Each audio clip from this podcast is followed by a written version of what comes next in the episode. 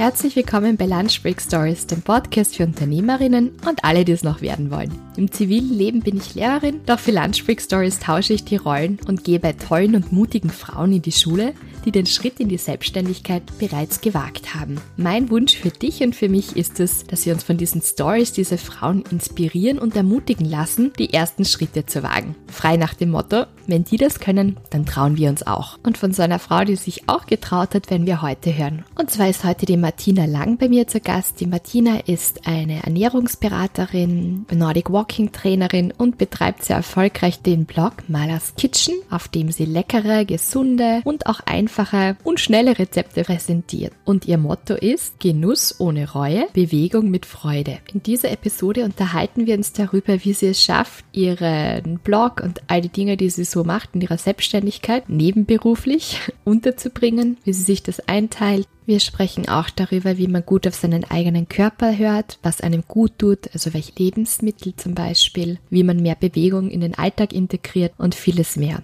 Ich glaube, diese Episode ist für uns alle eigentlich sehr wichtig. Es wäre eigentlich so die klassische Jänner-Episode, dass man sagt, so man hat sich maßlos überfressen in den Weihnachtsfeiertagen und jetzt macht man natürlich alles wieder super und macht gleich einmal ein veganes Monat und fangt gleich an, jeden Tag eine Stunde Rad zu fahren und so weiter. Aber das, was die Martina eben so gut rüberbringt, bringt, ist eben dieses Genuss ohne Reue dass man einfach schaut, dass man mit kleinen Schritten zum Ziel kommt. Und ich glaube, das kann man auch auf vieles natürlich im Leben anwenden, aber oft sind es genau diese kleinen Schritte, die dann langfristig eine Veränderung bringen. Und deswegen kommt diese Episode auch schon jetzt. Dann kann man sich auch schon in den Weihnachtstagen ein bisschen überlegen, wie man ja vielleicht ein bisschen Maß hält. Und ich denke mir, wenn man einen gesunden Körper hat, dann fällt natürlich vieles andere auch einfacher. Das ist natürlich wichtig, besonders auch wenn man erfolgreich sein möchte in dem, was man macht. Also jetzt viel Spaß mit der Episode. Ich konnte auf jeden Fall sehr viel lernen und muss jetzt auch gestehen, während ich das gerade aufnehme, mampfe ich gerade Zotter-Schoko, denn mein nächster Gast im Jänner wird dann die Julia Zotter sein. Aber auch mit Maß und Ziel. Ich habe jetzt nur eine Praline genascht, muss ich auch dazu sagen. Ja, hallo liebe Martina, schön, dass du heute da bist und mir ein Interview gibst. Und für alle, die dich noch nicht kennen, immer die klassische Frage am Anfang. Könntest du dich bitte mal vorstellen und sagen, was du machst, wer du bist? Hallo, ich bin die Martina von Malas Kitchen. Ich bin Ernährungstrainerin und äh, Nordic Walking Trainerin. Das heißt, ähm, ich versuche Unternehmen, Personen zu beraten in Bezug auf ausgewogene Ernährung oder Ernährungsumstellung und auch ein bisschen zur Bewegung motivieren, einfachere Bewegung. Gut, dass du dazu sagst, einfache Bewegungen. Und wie hat das bei dir angefangen? Wolltest du schon immer was mit Ernährung machen? Weil du bist ja im Hauptberuf auch im Finanzsektor tätig. Wie hat sich das bei dir ergeben? Auf ganz äh, unterschiedliche Weise. Eigentlich mit körperlichen Wehwehchen fing es an. Mhm. Man beschäftigt sich anfangs gar nicht mit Ernährung, weil man isst halt, wenn man Hunger hat und das, was einem schmeckt, aber ob das gesund ist oder nicht gesund ist, ob es einem gut tut oder nicht gut tut, das registriert man gerade in jungen Jahren nicht. Durch diese Wehwehchen wollte ich dann halt keine Medikamente nehmen und habe erfahren, man kann mit Ernährungsumstellung dem ein bisschen gegenwirken. Und dann habe ich mich mit Ernährung ein bisschen auseinandergesetzt und tatsächlich hat es geholfen. Und das hat mich dann so fasziniert, dass ich mir gedacht habe, ja, dann mache ich mal eine Ausbildung für mich selbst, um einfach ein bisschen mehr in die Tiefe zu kommen. Dann hat sich eines nach dem anderen in Richtung Selbstständigkeit dann eigentlich ergeben, weil das Interesse so groß war und es so viele Möglichkeiten gibt, Menschen damit ein bisschen zu helfen, zu unterstützen und man lernt für sich selbst auch wahnsinnig viel dazu. Mhm. Jetzt bin ich natürlich total neugierig. Ich weiß, wir bleiben dann auch gleich bei der Gründungsgeschichte und bei allem. Aber weil Ernährung einfach so ein, ein, interessantes Thema ist und weil du gesagt hast, dass du durch eigene Wehwehchen irgendwie dazu gekommen bist, da mehr reinzuhören, forschen, was dir gut tut und was hast du zum Beispiel gemerkt, was waren das Erkenntnisse für dir? Was hast du gemerkt, wenn ich das weglasse oder wenn ich das mehr ist oder wenn ich wie war ja, das bei dir? Alkohol ist ein Thema, gell? Ja. ich war keine Alkoholikerin. Ja. Aber äh, ich habe schon gemerkt, dass äh, wenn man mal so ein Glas Wein oder so trinkt, dass es mir persönlich nicht gut getan hat. Es ist mittlerweile schon so, dass ich wieder ein Glas trinken kann, ohne Beschwerden zu haben. Aber damals war es halt wirklich ganz massiv. Oder bestimmte Lebensmittel, wenn sie sehr fettig waren. Also der Klassiker Mayonnaise und dann vielleicht noch einen fettigen Fisch oder so. Diese Kombinationen, die haben nicht funktioniert für mich. Also mir ist dann nicht gut gegangen, ich habe dann auch eher schlecht geschlafen, das Hautbild war auch nicht so optimal. Also man hat dann Zucker, Schokolade, also mhm. gerade in Stresssituationen, eine Tafel Schokolade war dann eigentlich nichts. Ähm, das hat man dann schon gemerkt, dass es dann in Summe nicht gut getan hat, dass man vielleicht nicht so stressresistent war oder ähm, nicht so ausgeruht war, nicht so viel Energie gehabt hat. Also auch die Müdigkeit ist dann immer wieder so ein Thema gewesen. Und das hat sich dann mit der Umstellung dann sukzessive gebessert. Es hat gedauert, also es war keine Veränderung von heute auf morgen, aber es hat sich dann nachhaltig verbessert. Mhm.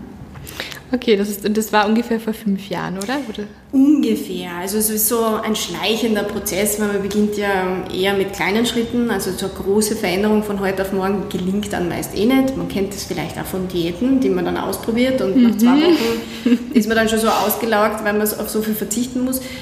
Das war es dann gar nicht. Also es war dann wirklich so Schritt für Schritt, dass man Dinge umstellt, dass man ähm, ein bisschen Zucker reduziert, dass man beim Trinken vielleicht mehr Wasser trinkt oder aromatisiertes Wasser, dass man halt mit Zitrusfrüchten oder Kräutern irgendwie aufpeppt. Diese Umstellungen, äh, Kaffee, Zuckern oder so, ist für mich schon sehr lange kein Thema mehr. Aber Trinkst du keinen Kaffee?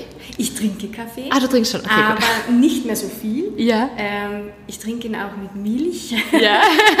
aber da landet halt auch schon öfter jetzt nicht nur die Kuhmilch, sondern halt auch irgendwie Alternativen mit Soja oder Mandelmilch, äh, wie auch immer. Also man versucht das schon ein bisschen zu variieren auch. Mhm. Aber ähm, Nüsse zum Beispiel, also ich bin da volle Nuss-Junkie.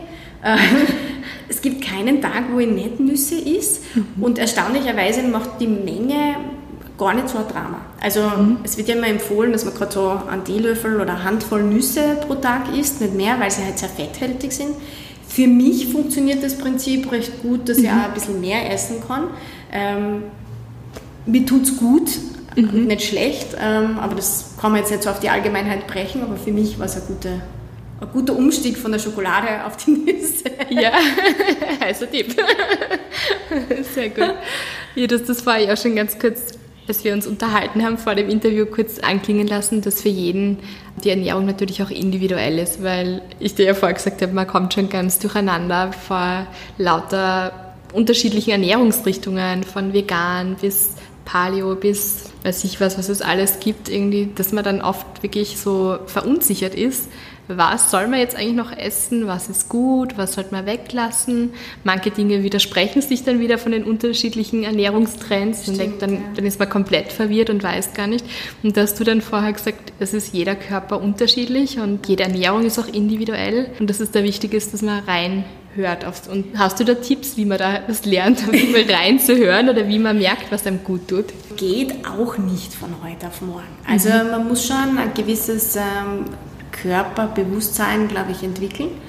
Aber es ist wichtig, dass man grundsätzlich schon eine Ernährungsrichtung für sich findet, wo man sagt, man lässt einmal Fertigprodukte weg, man versucht so frisch als möglich zu essen. Ich persönlich habe damit angefangen, ähm, zu Mittag nicht mehr auswärts zu essen, sondern vorzukochen, meine Speisen einfach in größeren Portionen vorzukochen und dann einfach eine Portion mit in den Arbeitsalltag äh, zu nehmen und zum Mittag zu essen, am Vormittag zu essen, Nachmittag zu essen, wie auch immer die Zeit halt gegeben war. Und für mich persönlich war es wichtig, regelmäßig zu essen. Also ich habe früher so Zeiten gehabt, wo ich vielleicht nur einmal am Tag gegessen habe. Das war dann schon eher so diese Heißhungerattacke, wo man dann zu allem greift, was man irgendwie findet. Oder so einkaufen geht mit ähm, Hungergefühl. Das mhm. ist ganz schlecht. da landet meist mehr im Einkaufswagen, als man vielleicht, wenn man schon eine Liste geschrieben hat, auf der Liste oben hat. Oder gar nichts, äh, was eigentlich jetzt wirklich sinnvoll wäre. Und ähm, das waren dann eher so Dinge, die mir den Alltag mit ausgewogener Ernährung eher erleichtert haben. Also Einkaufszettel schreiben, ein bisschen mehr vorbereiten. Und durch diese Umstellung dann war mir klar, das, was ich da drinnen habe, ähm, in meinem Tellerchen, in meinem Schüsselchen, dass ich weiß, was da drinnen ist, wie es zubereitet ist, ob es mir gut tut oder nicht gut tut ähm, und ob es mir Energie liefert. Also wenn wir mhm. einen sitzenden Beruf haben und wir essen jeden Tag eine Portion Nudeln, glaube ich, wird es nur wenige geben, die sich danach wirklich gut fühlen und energievoll sind, sondern da wird eher so ein Nachmittagstief kommen. Und das habe ich versucht für mich ein bisschen zu ändern, obwohl ich Pasta gerne esse. Aber im Büro gibt es für mich kein Pasta-Gericht mehr. Also da versuche ich das dann doch durch mehr Gemüse und Eiweiß irgendwie auszugleichen. Und tut mir persönlich gut. Ich glaube, anderen vielleicht auch, wenn sie es ausprobieren. Aber das ist schon eine Erleichterung. Mhm. Und ähm, es muss jeder irgendwie Stoffe finden, wo man sagt, die haben ihre Berechtigung. Also wegen individuelle Persönlichkeiten, das ist auch bei der Ernährung so. Für den einen ist vegan wichtig, für den anderen, der braucht halt sein Steak tagtäglich, weil ich sage, dann sollte man vielleicht schon irgendwie auch achten, woher es kommt. Man muss da einen guten Mittelweg finden. Also ich finde, man kann da jetzt nicht genormt sagen, das ist ein Konzept, das für alle funktioniert sondern jeder hat seine individuellen Bedürfnisse und da sollte man auch auf Ernährung dann eingreifen oder Rücksicht nehmen. Mhm. Danke.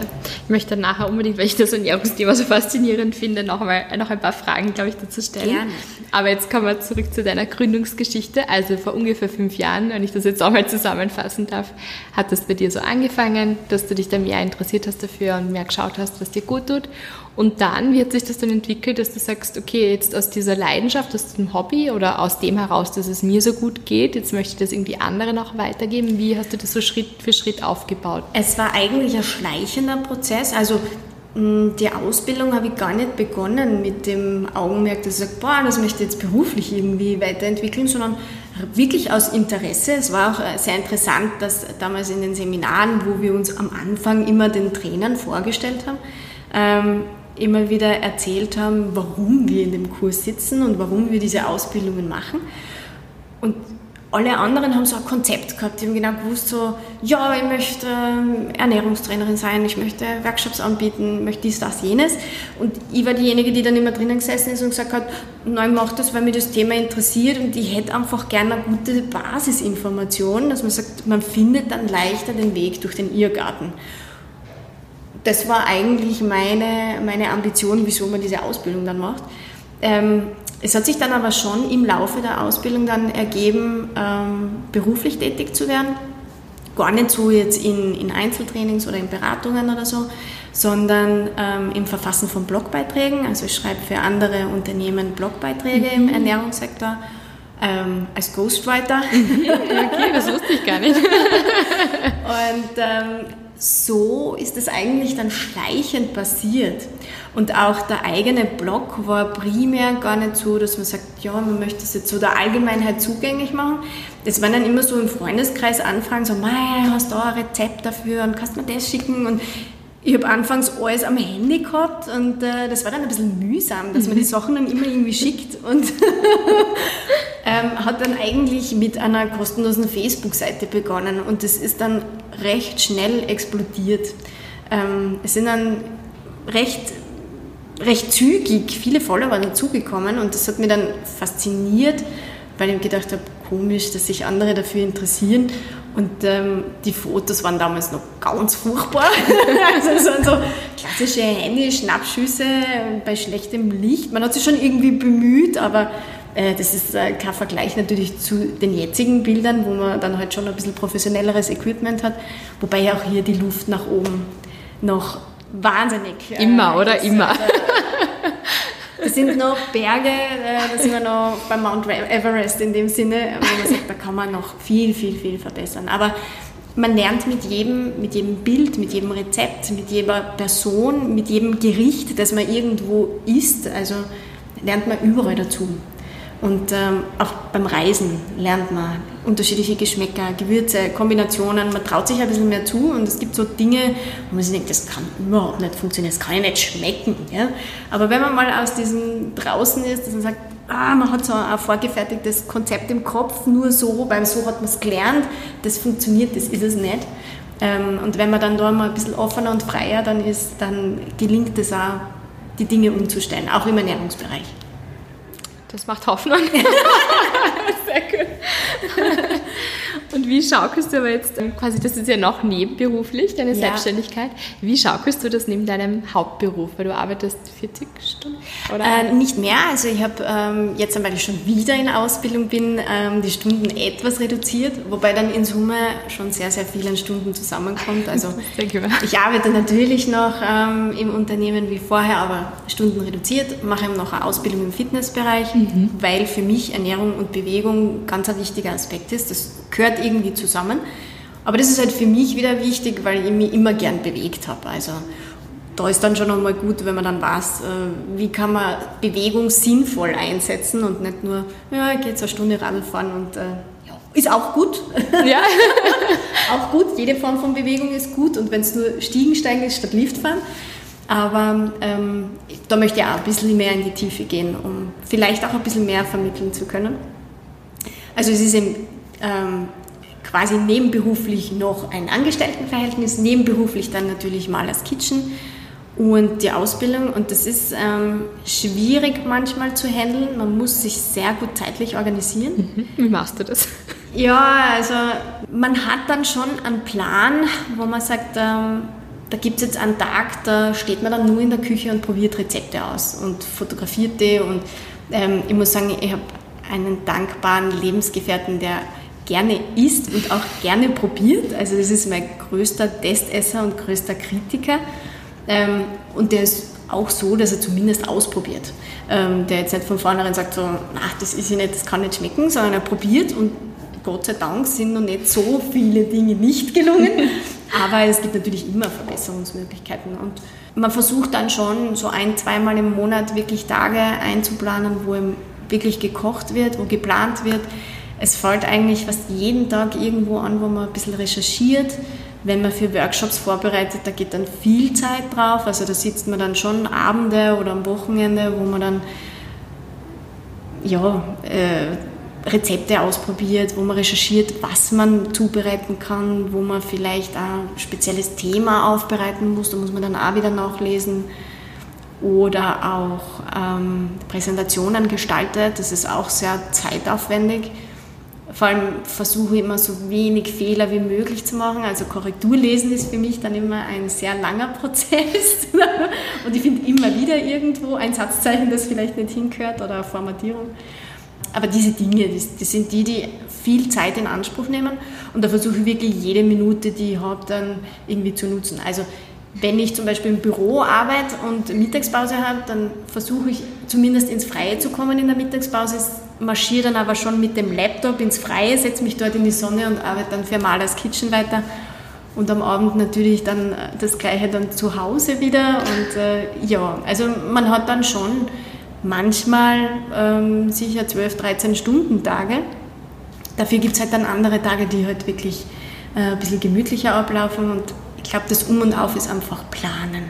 Also planen, vorausplanen, unter verständnisvollen Freundeskreis, verständnisvolle Familie, die auch unterstützt, das macht schon viel aus. Also wenn man das nicht hat, wird es natürlich schwierig, kann man eine Zeit lang sicher durchhalten, aber wenn der Druck dann kommt von der Familie, du hast nie Zeit und äh, das ist dann schwierig. Ich glaube, dann, da könnte es dann schon einmal knacken, dass man dann vielleicht nicht mehr so motiviert ist, daran zu arbeiten. Mhm. Und das Wichtigste überhaupt mit Spaß an der Sache dranbleiben.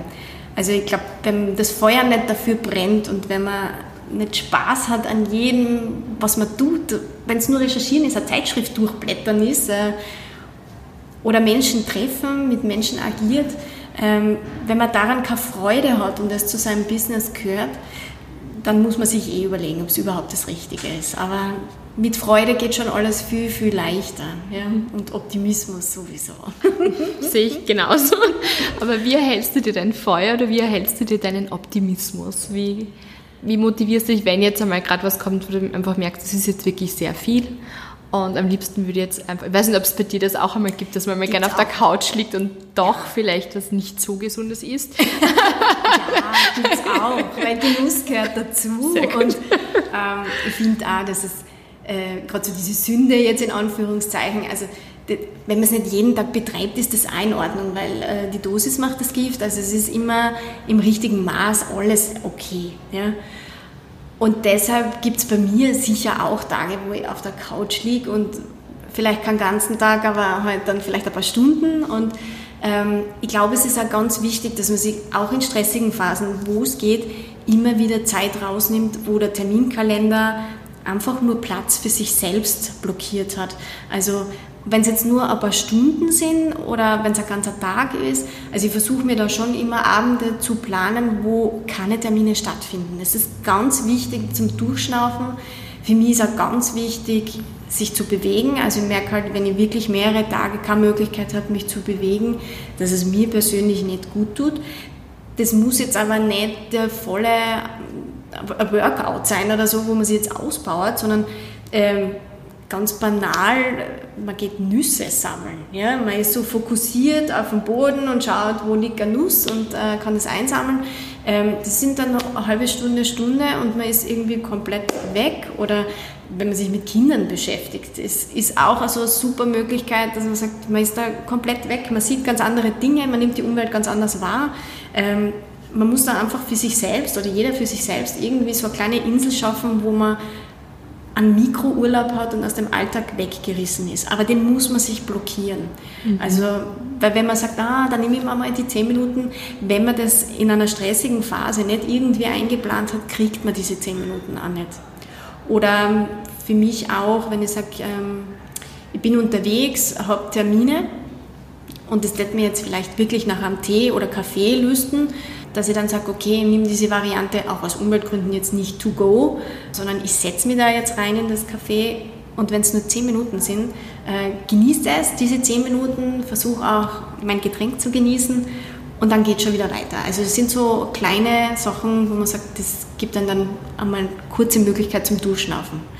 Und positiv ist natürlich immer, wenn man mitkriegt, es macht dem Gegenüber, dem man irgendwie was vermittelt, man kriegt ein Feedback, mhm. sei es per E-Mail, per Kontaktformular oder Daumen hoch, ja, wie es in den sozialen Netzwerken ja. ist. Ähm, diese Dinge, die motivieren anderen natürlich. Wenn man sieht, man, man, man trifft auf Menschen oder man, man hat ein positives äh, Feedback äh, von Menschen, von Personen, jetzt nicht nur irgendwo elektronisch, sondern wirklich persönlich, dass man sagt, hey, das ist super gelaufen oder das hat mir taugt oder ähm, oder auch Kritik. Es hat vielleicht einmal nicht so gut funktioniert, ja, aber im, im, positiven Rahmen, dass es nicht beleidigend ist, sondern dass man wirklich konstruktive Kritik kriegt, finde ich ganz, ganz wichtig, weil nur so kann man was verändern.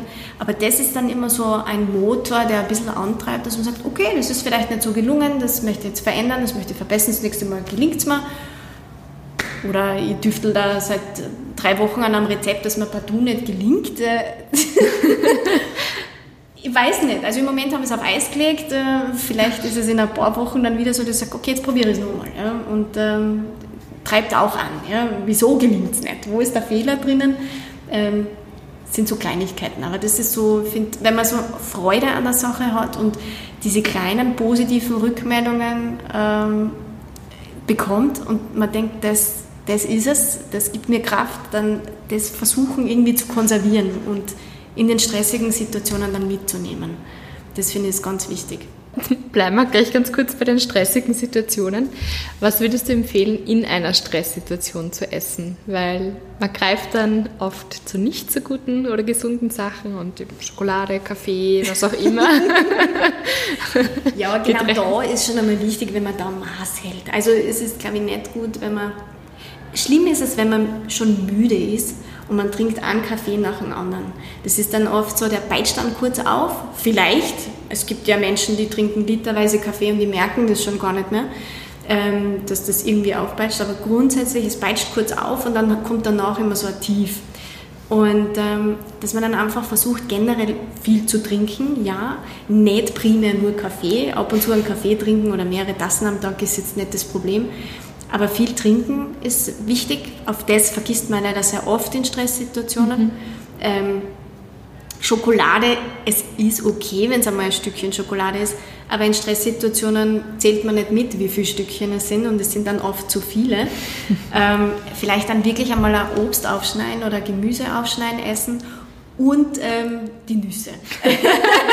die Nervennahrung schlechthin. Also wenn man da gelegentlich äh, ein bisschen was hat, was man herknappern kann, ähm, ausprobieren. Es gibt so viele verschiedene Nusssorten, ähm, welche ähm, vielleicht am besten schmeckt oder immer wieder abwechseln, Mischungen machen ähm, und da immer wieder zugreifen.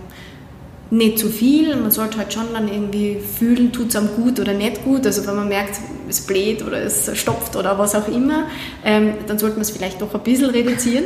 Aber ich sage, eine Handvoll Nüsse, wie es generell empfohlen wird, pro Tag ist schon okay. Und wenn man das so auf den Tag verteilt, immer wieder, wenn es einmal stressig ist, vielleicht ist, dann ist es nicht so schlimm, wie wenn man den zehnten Kaffee trinkt oder die zweite Tafel Schokolade am Tag konsumiert.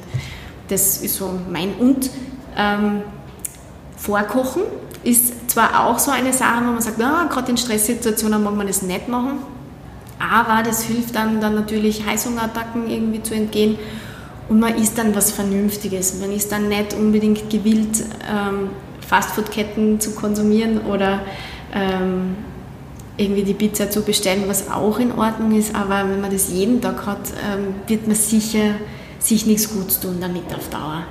Deshalb ist so Vorkochen an einen Topf kann grundsätzlich jeder in großen Mengen zubereiten. Da haut man einfach alles rein, was man irgendwie findet im Kühlschrank. ähm, gelingt fast immer. Das sind so die Reste-Rezepte, die Oma halt auch immer gern oder Mama gern zubereitet hat. Äh, diese Dinge lassen sich auch super irgendwie aufwärmen, teilweise auch gut kalt essen. Und da ist dann meist schon was Vernünftigeres drinnen, als man jetzt in einem Fertigprodukt irgendwo hat. Und das kann in Stresssituationen dann schon ein bisschen helfen, wenn man regelmäßig vernünftig isst, ähm, das ein bisschen besser zu, zu verarbeiten und wieder ein bisschen Energie zu haben und vielleicht auch ein bisschen runterzukommen. Super, danke. Schon mal gute Tipps. Und ähm, ja, ich, ich bleibe jetzt noch bei den Vips. Da musst du heute herhalten, inhaltlich einfach mit diesen ganzen Ernährungstipps. Und weil du auch gesagt hast, du machst deine Ausbildung noch im, also im Bewegungsbereich, also Fitness. Was würdest du sagen, was würdest du jemandem, nehmen wir jetzt gleich mich her, empfehlen? Ähm, zwei Kinder, gerade in der Karenz, nicht so viel Zeit, nicht so sportbegeistert, aber ich weiß auch, dass es wichtig wäre, was würdest du da empfehlen? Wie, wie kann man wieder Lust bekommen, da sich wieder mehr zu bewegen oder wie, wie kann man das gut in den Alltag auch einbinden? Das soll ja auch alltagstauglich sein. Also ich werde jetzt nicht anfangen, für einen Triathlon zu trainieren zum Beispiel. Das ist sehr aufwendig, ist, weil ja, das Trainingspensum sehr hoch. Ich weiß. Ähm, aber grundsätzlich, glaube ich, ist es schon einmal wichtig, wenn man Kinder hat, ist es, glaube ich, umso einfacher, dass man sich einfach mit den Kindern bewegt. Also für rausgehen, mit den Kindern Ball spielen, abfangen, Radl fahren. So, also mit Kindern in der, normalerweise bewegt man sich schon ein bisschen mehr. Also wenn, wenn man nur zu Hause ist, natürlich wird es schwierig. Aber wenn man rausgeht ähm, und mit den Kindern herumtollt, dann findet man schon ein bisschen Bewegung. Alltäglich ist es schon immer gut, die klassischen Dinge wie die Treppe benutzen und nicht den Lift, auch nicht die Rolltreppe. Ähm, Dinge, die man vielleicht in unmittelbarer Umgebung hat, vielleicht einmal zu Fuß erledigen ähm, und nicht unbedingt mit dem Auto. Das sind so Kleinigkeiten, die man aber immer wieder hört, aber diese Dinge funktionieren grundsätzlich. Ich sehe es bei mir im Büro eben auch, wo wir im zweiten Stock sitzen. Ähm, es gibt Leute, die gehen immer zu Fuß, es gibt Leute, die fahren immer mit dem Lift. Und äh, dann ist der Lift jetzt dann im Sommer äh, renoviert worden, war drei Wochen außer Betrieb in der ersten Woche sind die Leute so raufgeschnauft, äh, die sonst immer mit dem Lift fahren, dass man gedacht hat, ja, man braucht jetzt ein Sauerstoffzelt, wenn die jetzt äh, zur Tür reinkommen. Und man hat dann aber gemerkt, nach diesen drei Wochen, es ist ihnen viel besser gegangen. Ähm, in diesen drei Wochen, das ist eigentlich ein kurzer Zeitrahmen, was nur zwei Stockwerke zu Fuß gehen eigentlich schon ausmacht. Und das sind so Kleinigkeiten, die grundsätzlich schon ein bisschen mehr Gesundheit dann eigentlich bringen im Alltag. Und wenn man dann Zeit für sich findet, mit Kindern ist das ja oft noch schwieriger, aber wenn man sich nur eine halbe Stunde Zeit nimmt und zügig spazieren geht, also jetzt nicht nur dahin schlendert, sondern wirklich ein bisschen zügiger, dass man merkt, man, man, man fängt schon ein bisschen an zum Schnaufen, ähm, das regt Herz-Kreislauf dann auch schon wieder an. Und wenn man dann vielleicht noch Nordic Walking Stöcke dazu nimmt, tut man dann schon auch ein bisschen mehr wenn man die richtige Technik anwendet. Also so kann man es zumindest langsam mhm. starten. Und jede Bewegungsmöglichkeit, die man nutzen kann, mit Kindern, ohne Kindern, schwimmen, Radfahren, wenn man sogar es schafft, äh, zu jeder Jahreszeit oder im Sommer, wie auch immer, mit dem Fahrrad in die Arbeit zu fahren, hat man auch schon wieder gewonnen. Gell? Also es sind so die Standardfloskeln immer wieder fallen, aber die haben aber, Wirkung. Okay, ja. das sind nicht umsonst die Standardfloskeln. Genau, genau. Wenn das jetzt jemand hört und sagt, oh, ich möchte auch meine Ernährung umstellen oder ich möchte ein bisschen aktiver werden, wo findet man dich und was bietest du alles an? Ganz unterschiedlich. Also man findet mich natürlich auf der Homepage unter www.malerskitchen.at. Äh, man findet mich auch auf Facebook, auf Instagram. Und ähm, ich bin im Raum Graz und Graz Umgebung tätig. Biete immer wieder Nordic Walking Kurse an, an denen man teilnehmen kann.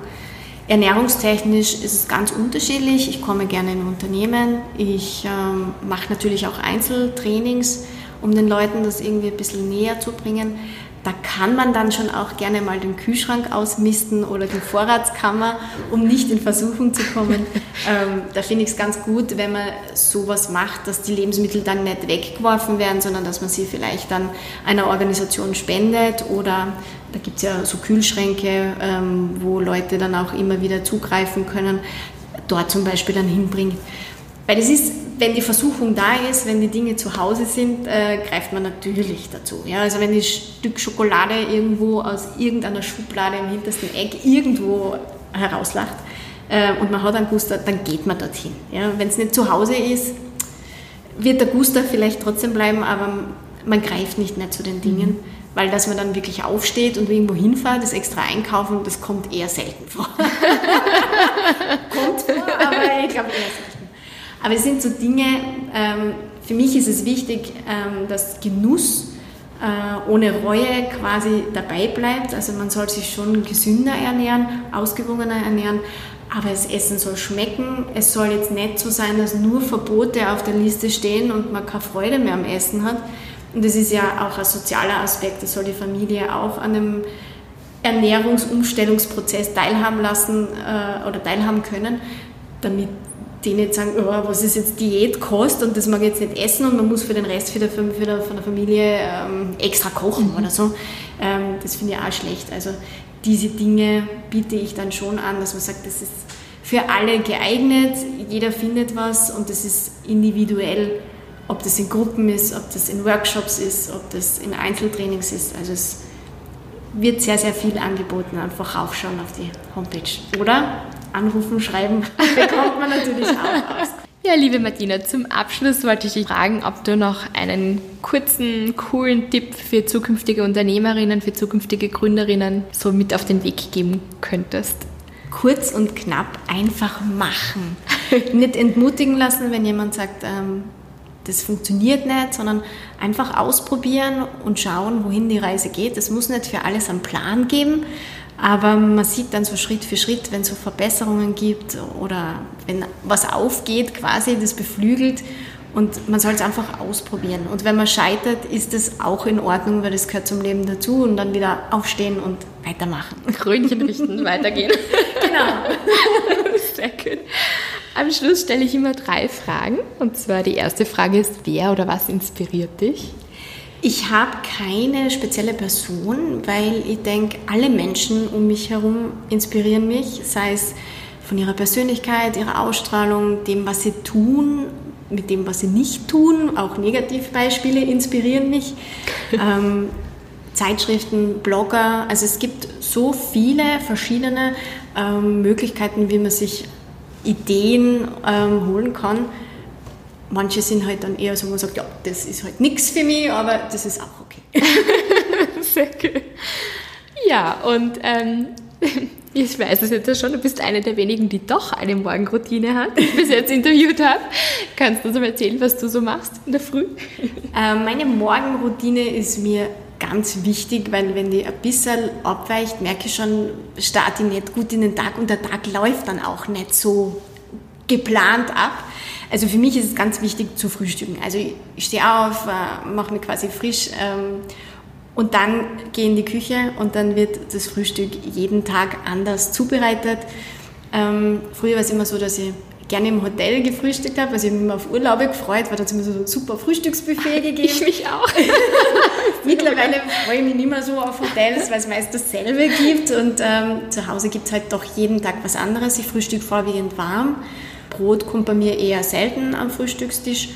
Und wenn, dann wird es frisch gebacken. Von dem her, ohne mein Frühstück verlasse ich nicht das Haus, weil das tut meiner Laune oft nicht so gut. Und hungrig irgendwo hingehen, also ist ganz schwierig für mich. Außer es geht zum Frühstück, dann geht es auch. Aber diese Morgenroutine, die ist für mich absolut wichtig, wenn, wenn die ein bisschen abweicht, also wenn ich nicht frühstücken kann, weil es zu stressig ist oder nichts vorbereiten kann, dass ich das mitnehmen kann, dann funktioniert für mich der Tag nicht. Also die Morgenroutine ist wichtig. Von Montag bis Sonntag. Das Frühstück. Und die allerletzte Frage, das sind immer so drei Dinge, die ich frage, gibt es so drei Dinge, es können, müssen jetzt natürlich auch nicht drei Dinge sein, aber gibt es einfach so Dinge, wo du sagst, ah, das inspiriert mich voll oder das muss ich jetzt immer jeder Freundin weiterempfehlen, weil mir das so taugt. Das kann eben total trivial sein, das kann voll tiefgründig sein. Hast du da irgendwas, was du uns empfehlen kannst? Das, was mir am meisten taugt, wo ich, wo ich merke, dass Menschen oft sehr gestresst sind in letzter Zeit, geh in den Wald. Ja? Also das ist so, in Asien wird das schon auf Rezept quasi verschrieben, geh in den Wald. Ich merke selbst, dass es für mich in stressigen Situationen, wenn man nur in den Wald hineingeht und man ist nur zehn Minuten dort, dass man merkt, der Puls wird langsamer, man entspannt ein bisschen mehr.